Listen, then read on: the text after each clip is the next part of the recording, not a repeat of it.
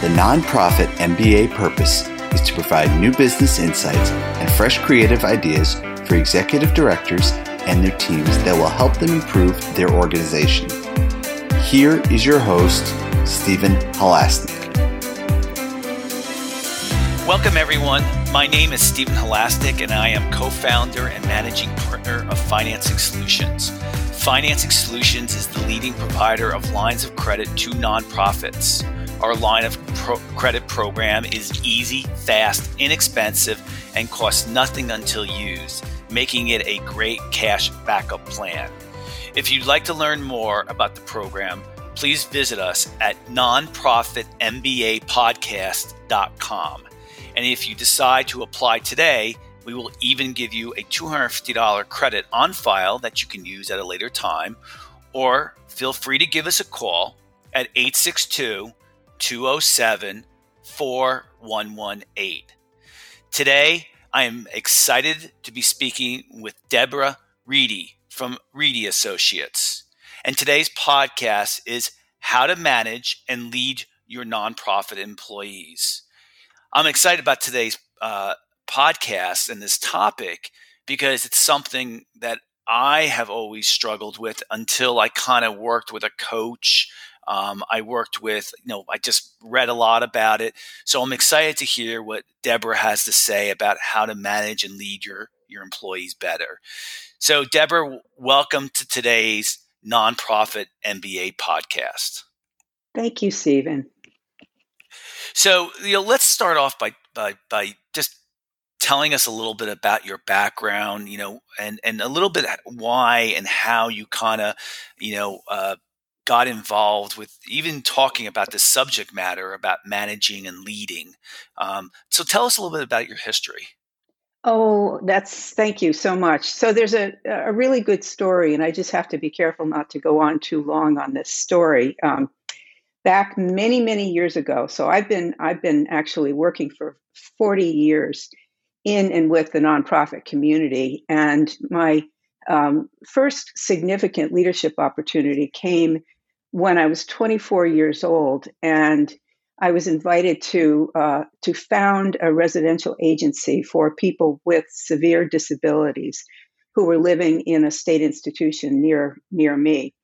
Um, 24 years old, I'd never been in a significant leadership role before, and I was given a quarter of a million dollars and um, and amazing support from the funding agency to create this organization.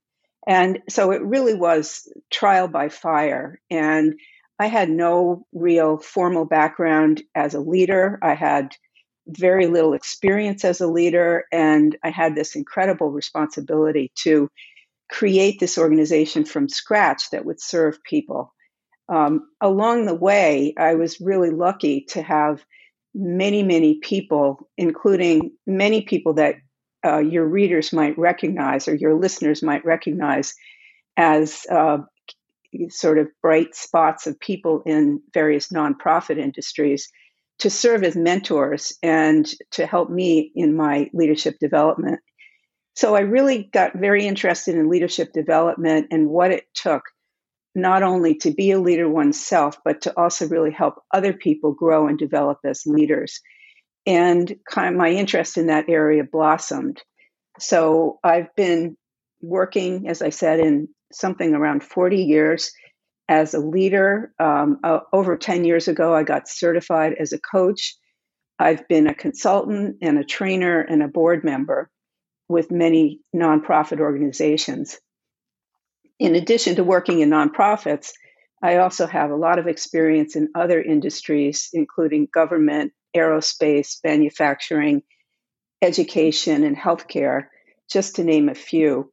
Um, my my career started in the nonprofit arena, but there was a point in time where I felt like I needed to broaden my horizons and, and learn more uh, from people working in other industries. So I made a conscious choice to really broaden my experience base and then have subsequently brought that back to where my first love is, which is working with people who are engaged in nonprofit activities.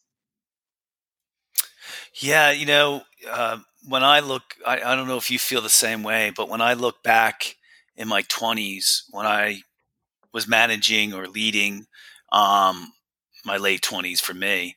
Um, I cringe at some of the things I did. Yeah. I mean, it's it was really bad, and you know, I you know, you know, I really tried hard later on to get better at, at being able to manage and lead lead people. Did yeah. did you feel the same way? Oh gosh. Well, you know, it's funny you should say that because I I don't tend to dwell on that time, but I could probably spend the next 45 minutes at least sharing some of those stories. Um, I'll, I'll, just share a couple uh, real quick. Um, one was that um, I was regularly in a position where I was having to hire people who were much older than me and then to supervise them. And um, not everyone who wanted to work in a nonprofit organization wanted to be supervised by a 24 year old. Um, and so that presented many different challenges in terms of establishing credibility and um, making sure that we had an agreement about the kind of working relationship. Um, I also sometimes had to call in my mentors um, when I was going to be meeting with families of some of the people that we were going to serve because not only was I only 24, but I looked like I was about 18. And again, uh, credibility was a big issue initially. Um, and I didn't really, um, I didn't have the sophistication to recognize at the time that you couldn't dress like a hippie and think that you were going to be taken seriously by people who were older and, you know, kind of looking to put their kids' lives in your hands. So that was one of my most um, big lessons is you know you have to dress the part if you want to be taken seriously yeah, you know what the thing that I learned too. I mean, I'll just add to what you're talking about.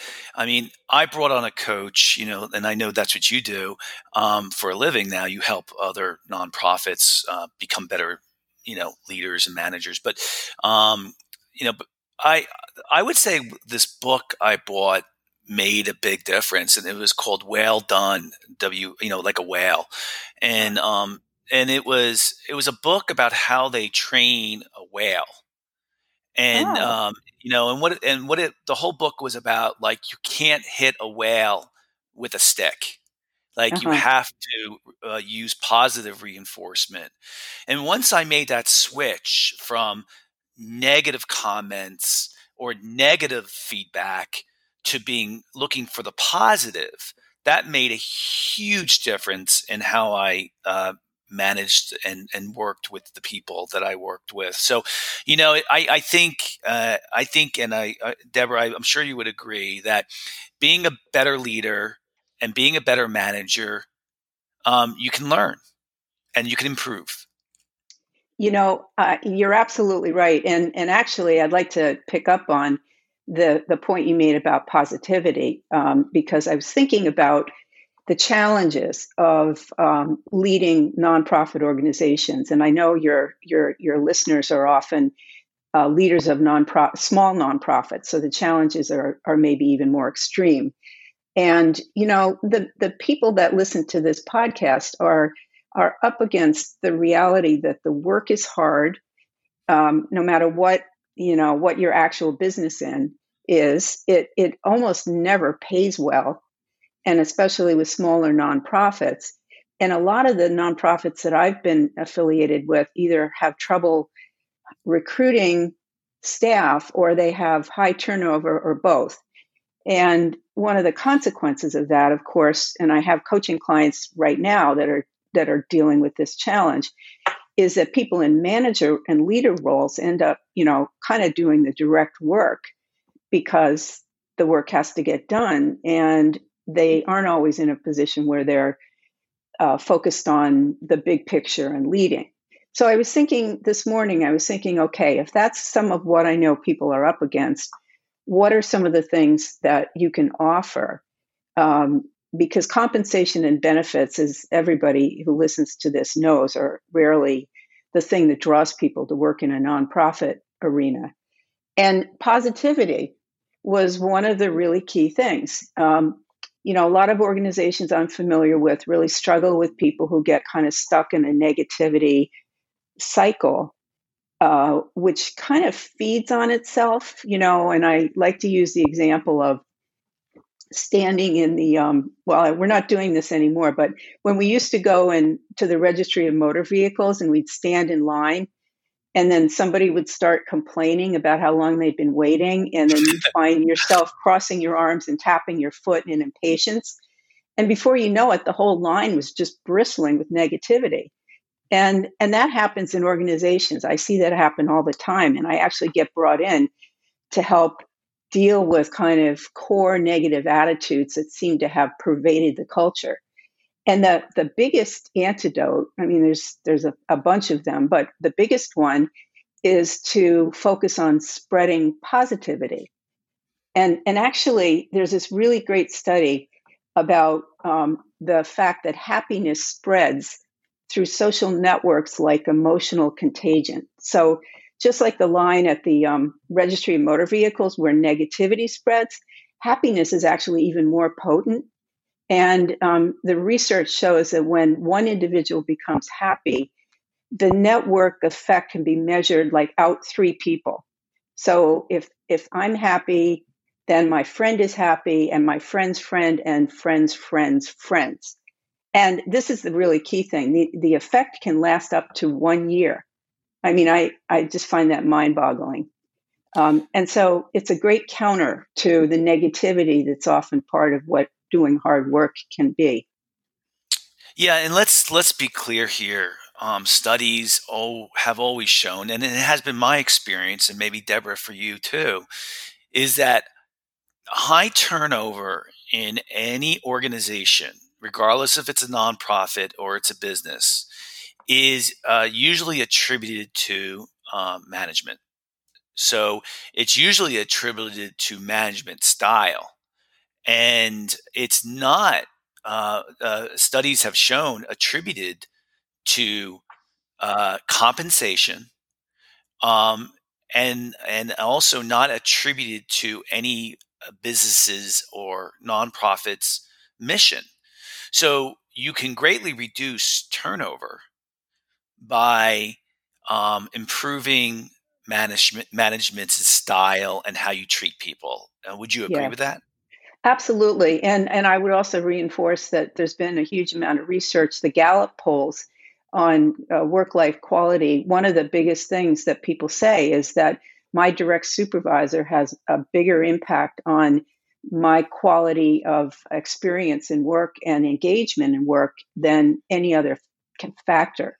And so I, I totally agree with you. And, you know, I was also thinking about, you know, some of the other things that I've seen uh, nonprofits that have good um, stability and high engagement that I've seen them do.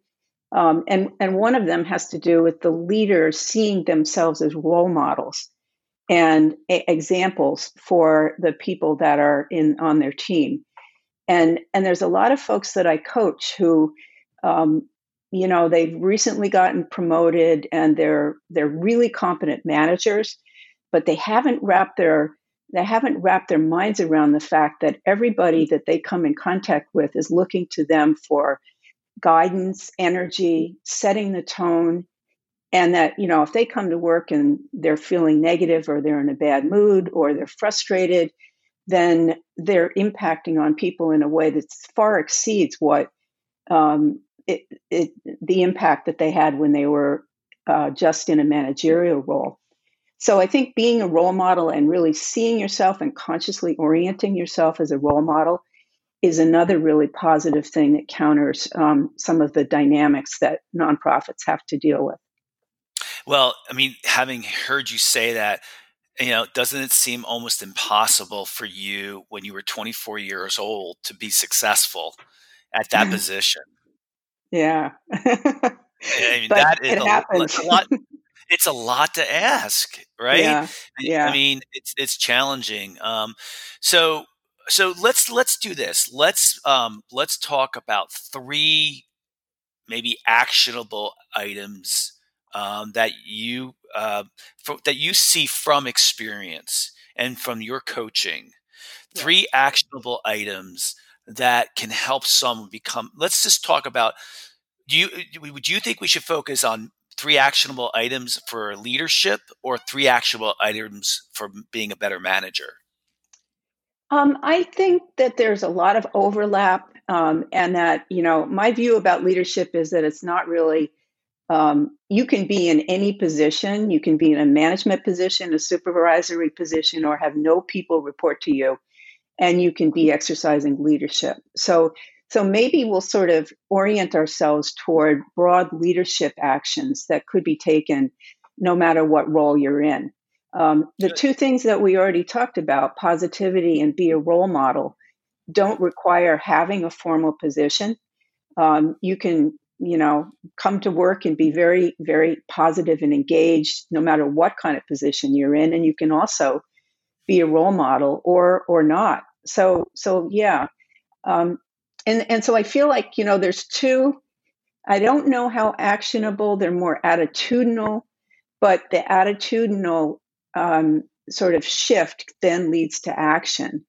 Um, if I'm going to focus on some other concrete actions, um, one of the things that I would say is um, communicating the value of your organization's mission, purpose, and vision, and and not it, it, to me, it's not enough to just have it on screensavers and in fundraising letters.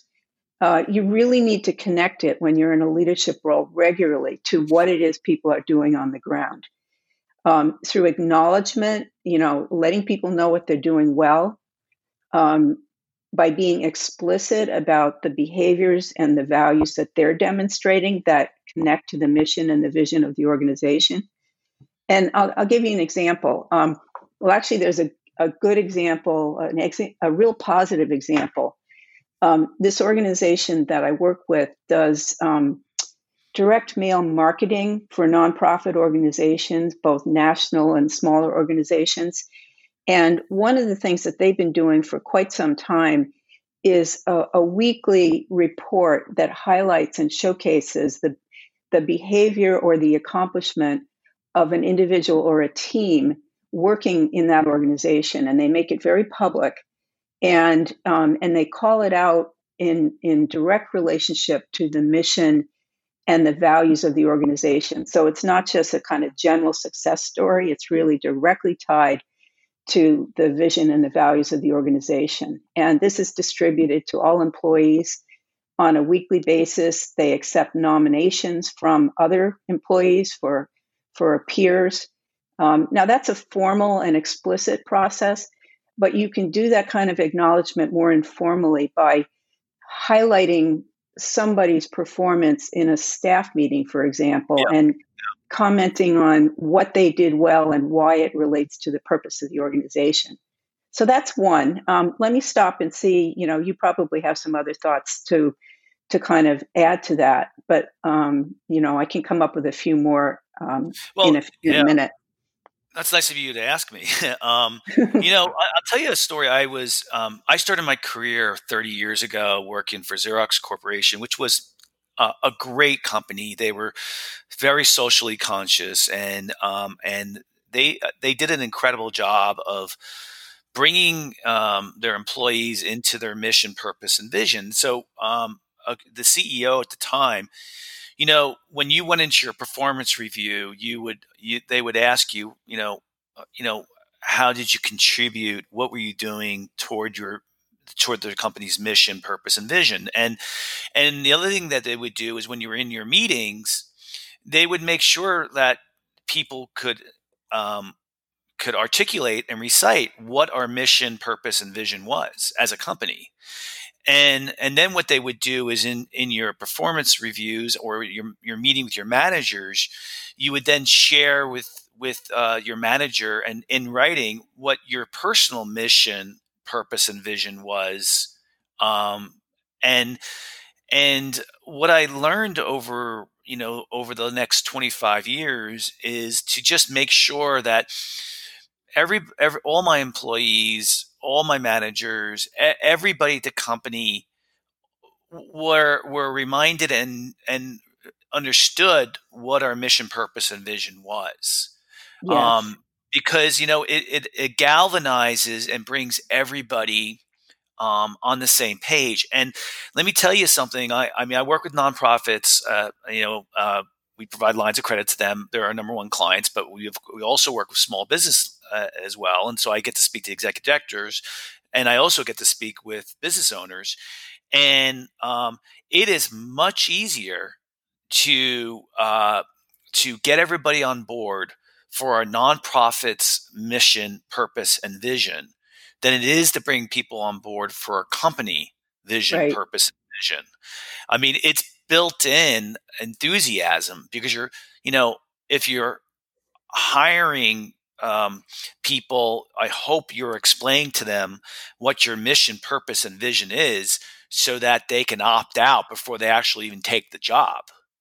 Yeah, um, that's really well. That's a really good point because you know that I was going to say, you know, it's really helpful to match people with their passion, and if you're hiring people, you know, who aren't passionate about whatever it is that you're doing, then it's really going to be hard to light a fire under them. So that's really an important point. Yeah, and I think you gotta, you know, you start off there, but then you have to keep reinforcing and reminding you know everyone hey this is our mission this is our purpose um, you know this is our vision you know this is our culture i'll add culture to that as well yes, yes. Um, you know, having a defined culture like for an example one of the things that i always um, uh, like looking for in our culture and for the people we hire is a passion for people who love to learn it's yes. um, you know, it's just, it's just, you know, I don't want people here that don't want to improve. And, um, and so that's one of our cultures. But, you know, I would add that to the mission, purpose, vision, and culture that you should define what your culture is. And um, because what happens is you'll tend to get like minded people. And if you have like minded people, then the positivity that we talked about being so important is uh, will come out so much easier. So, uh, Deborah, would would you add to that? Um, well, I, a couple of things. I mean, I could go in a lot of directions, but one of the things that I'm really reflecting on is, um, you know, I've been in situations of, where I've hired a lot of people, and um, what I've discovered, which is it's not rocket science, but it's really important, is that you really want to be clear about what you can train for and what you know what qualities you want somebody to have coming in. Yeah. um, and there are certain things like the love of learning that you know you could train somebody until you're blue in the face and they are too. And if that's not in their makeup it's going to be really hard to to turn the switch. It's not impossible you know i mean there's something called a growth mindset and you can help instill those mindsets in people, but it's going to be a more of an uphill battle than if you're really clear about your culture and the kind of people that will be able to uphold that culture because culture is really how you behave, right? You know, it's not this magic rockets, you know, mysterious thing. It's it's how everybody behaves together that accumulates to be an organization's culture. So, the, what better way than to recruit people who already have the elements um, to come into your organization? Yeah, so I think I added a fourth one now after hearing you speak. I mean, we started off with positivity, and then we said role model behavior, then we said communicating mission, purpose, vision, culture, and I think the fourth one would be you know hiring right. Yeah. And I I, I don't know if I like the word right, but you know hiring people who who fit the culture that you have or that you want to have. Mm-hmm. Um, and you know, I, you know what's I, tricky about that is that um, you know there's also the other side of it, which is the the impact of unconscious bias. And so, what you're not saying is hiring people that that are all like me, you know, because that has its own problems. But you're saying hiring people that are going to extend the organizational culture in a really positive, meaningful way, I think. Yeah, I think the key is you need to identify the culture that you have in your com- company, if you like it, or the one that you want. Right. Um, that that you know, I read a really good book that really helped me, and it said when you're when you're interviewing people, try not to make any judgment at all for 15 minutes. Just listen And mm-hmm. if you can try, if you can try to not make any judgment for 15 minutes, um, you'll make better hires. And I felt like when when I started doing that, um, it it it helped a lot. And I think that's maybe great. that's got yeah, that's got maybe it's got to do with the bias. Yeah, you know, I does. yeah, and I, I think the listen. I don't think there's a one magic bullet to, um, you know, how how do you hire right? I think you, I think you, you have to break it down. You know, I think you have to take it apart and, you know, make sure you have good job descriptions, make sure you have good culture. I mean, what else do you think, uh, Deborah, is the, you know, a good way to improve your hiring? Um, well, so I had a couple of other thoughts, uh, you know, going back to your, you know, three actionable things. Um, and I think what I'd like to do is maybe tie together the question you just asked with one of my other thoughts, and then maybe add the final one kind of as, as its own thing. Is it okay. is that okay? Of course, yeah. Um, so so I think that whatever your whatever your organization, your nonprofit is in the business to do, um, you know, again, we we talked about the draw for most people, and for getting the most out of people is rarely compensation and benefits. And so when you're trying to hire people, uh, what you want to be doing is emphasizing the value of the work and the meaningful nature of the work. Wow, and, that's great. Yeah. yeah um, because people are going to be attracted to wanting to do something that they find meaningful. And then once you hire people, then you want to be continuing to emphasize that value, um, you know, even as the work gets hard. Um, and I have I have a, a little example. Um, I'm working with a lot of folks who are running the disability services in Massachusetts.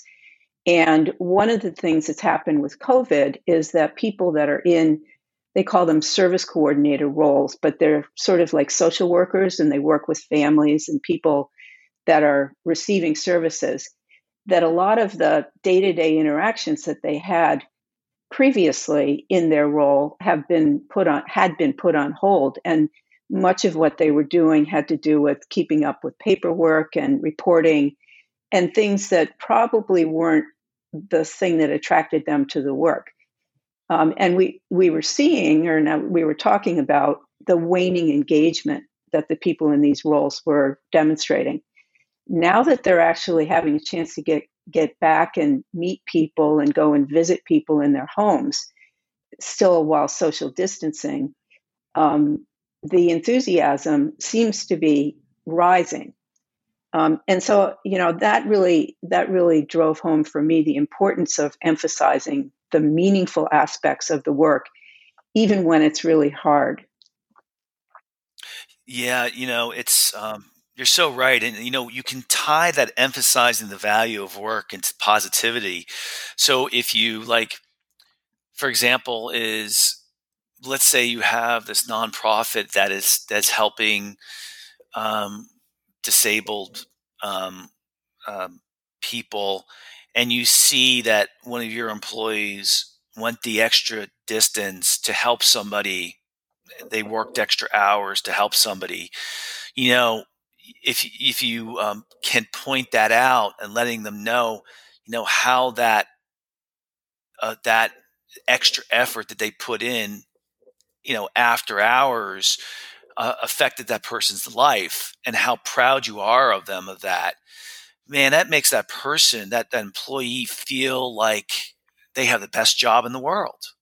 Yeah, that's that's great, and and I want to build on that, which is, um, you know, this kind of actionable. So, so there's one thing to acknowledge um, people for doing something right, and that's that is important and uh, really makes a big difference.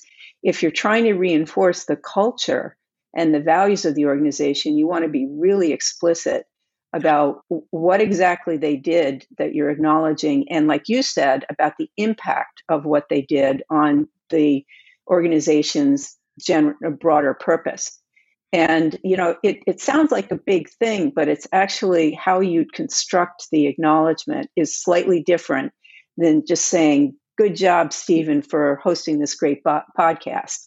Um, mm. I might say, I, I, I appreciate so much that you hosted this great podcast because you do such a good job of connecting to the people that are listening in a way that helps them get better at running their nonprofit organizations effectively. Yeah, yeah, I think also like when I gave that example, I think one of the things I value a lot, and and I think it comes off a lot, and uh, is I really, I really value people who put extra work into their jobs and really care about their right. jobs. And you know, so my example, you know, was was rewarding somebody because they came in and they stayed after hours to yes. get something, done which is something that I really you know in, intuitively value in, in not only just work but personally i appreciate hard work so and you uh, also highlighted the impact on the people receiving services so you did all three parts of that acknowledgement you know per, i mean just the way i would do it yeah, yeah. So, um, yeah, so it only took me, you know, like eight books and a coach and a psychologist to improve my management skills. And I'm and I'm not exaggerating. I mean, it was, um, you know, I actually had to bring on a psychologist um, because I felt so bad about sometimes how I interacted with my staff, and uh, yeah. uh, a long, long, time ago. And yeah. you know, it. Uh, I think we can maybe. Uh, I'll just add one too. And I think it, I had another podcast because I do an, I do two podcasts. One for the nonprofit MBA podcast, but I also do another one called the Entrepreneur uh, uh, MBA podcast for business owners. And I had a great guest on there who talked about the same topic. And um, I often thought that I could post it, you know, to both sides. But, um, but what she said too is a good manager and a good leader um, manages their own emotions really well. Yes. And, um, you know, that's something that I struggled with and still, you know, I'm a much better manager, but I'm never going to be a great manager. But, you know, the psychologist, what she helped me understand was that when I get angry, um, I lose my ability to think yes. um, constructively. And so when, so what I learned from that um, was that when I feel I'm getting angry with somebody, that um, I need to give myself space. So a lot of times I'll say, um, "Let me think about what you've said," and and then I come back later and talk to them about it because it gives me a chance. Because if I feel that I'm getting angry, that that stops me from going there. And that's uh, really smart. That is really smart. And you know, I do whole workshops on um, emotional regulation and leadership, and the impact that emotion has on your ability to be an effective leader. And it's interesting because, you know, I, I've done a pretty deep dive into studying neuroscience and the impact of um, the way our brain works on how we lead and how we deal with people and how we learn. And um, when when I first learned what you were just saying, you know, the fact that the more, um, especially the more triggered you are, the less uh, your higher reasoning powers are operating. And I learned, you know, why that's the case from a from a, a physiological perspective. It put so many things in perspective, and it became such a more of an important topic to bring in. If you're going to talk to people about effective communication or supervision or, you know, mediation or or anything that is likely to have strong emotion associated with it. Yeah, and you know, especially with nonprofit leaders, because nonprofit leaders, they're usually extremely passionate about the um, mission, purpose, vision uh, of of the of what they're trying to do. They're really passionate about that, and that passion, although it can be very contagious, it can also sometimes be a very hot emotion. I, I, don't know if that's the right word that can really, you know, steamroll other people's, yeah.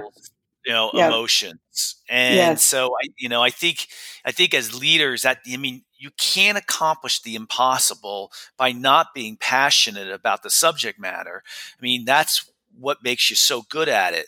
But it also has the opposite effect of making you a good manager. Yeah, yeah. And I think it's, you know, using that passion and harnessing that passion to to build momentum in a good direction is really what, you know, the the leaders that are um, on I would call a leadership development journey are are really trying to master. Um, you don't you don't get rid of the passion. You just channel it in a way that is constructive and is infectious. The positive parts are infectious, and not the not that strong hot emotion that you're that you're describing. Yeah, well, it's good stuff, and um, you know, I think unfortunately we're kind of running out of time here. I think we could talk about the subject matter so much, but yeah, right. And, uh, but let's do a summation here. So we talked about really six key things today um, for becoming a better leader and manager. First one is positivity. Uh, second one was role model behavior. Third one was communicating mission, purpose, vision, culture. Um, fourth one, um, you know, I'll use the word hiring right. Um, unfortunately, we didn't get the time to talk about what you do when you've already made a bad hire, but um, right. you know that's a different subject, and I'm sure that's on a lot of people's mind. Oh um, yeah. Number five, and then maybe that's why they bring on uh, Deborah as a coach to, to help. they do. there you go. Uh, number five is emphasizing the value of work, which I, I didn't think of that one, and I think Deborah, you you boy, did you hit the nail on the head with that one. And number six is you know managing your own emotions. Um, so you know these are all really six great actionable items, and and Deborah, I think you would agree that you know you can't you know conquer Rome in a day. That you got to like maybe just work on one of these things and uh, you know perf- get it good and then move on to another one. Is is that what you would what you would think as well? Well, I would also say um, give yourself some slack and um, and really adopt, as you were saying, a learning mindset. Um, because, uh, as you said, you know, leadership is a work in progress. You know, I, I've I've spent forty years being in this territory, and I could, you know, spend the next 40, 40 years talking to you about the mistakes that I've made, but I I've learned from them, and I've I've grown, and I think that's focusing on growing and and learning is really key. Yeah, and I I find like either taking a course or or or reading a book about the subject it allows you to really f- you know keep your mind on the subject and you know and I, I, find that i every single time i do something like that i improve my skill mm-hmm. set so yeah. um uh, you know uh, I I would really like to thank Deborah uh, from Reidy Associates for coming on the podcast today. Um, if you like today's podcast, please feel free to share it with a friend and also subscribe on your favorite podcasting app. If you like today's podcast, um, please give us a review um, on your podcasting app to help us get the word out. And of course, if you're looking for a line of credit for your nonprofit, you can call us at 862 207 4118 or visit our website at nonprofitmbapodcast.com. Deborah, if anyone wants to get in touch with you, how would they reach you? Uh, they can reach me at www.reidyassociates, it's R E I D Y, associates, plural, dot org. Um, and my email is deborah at reidyassociates.org. Great. Well, listen, thank you so much for coming on. Thank you. It was my pleasure, and I had a wonderful conversation with you, Stephen. And to our listeners out there, um, I can't think of anything that we need more in this world than positive people and positive managers and leaders. And I just want to thank all of you for making the world a better place.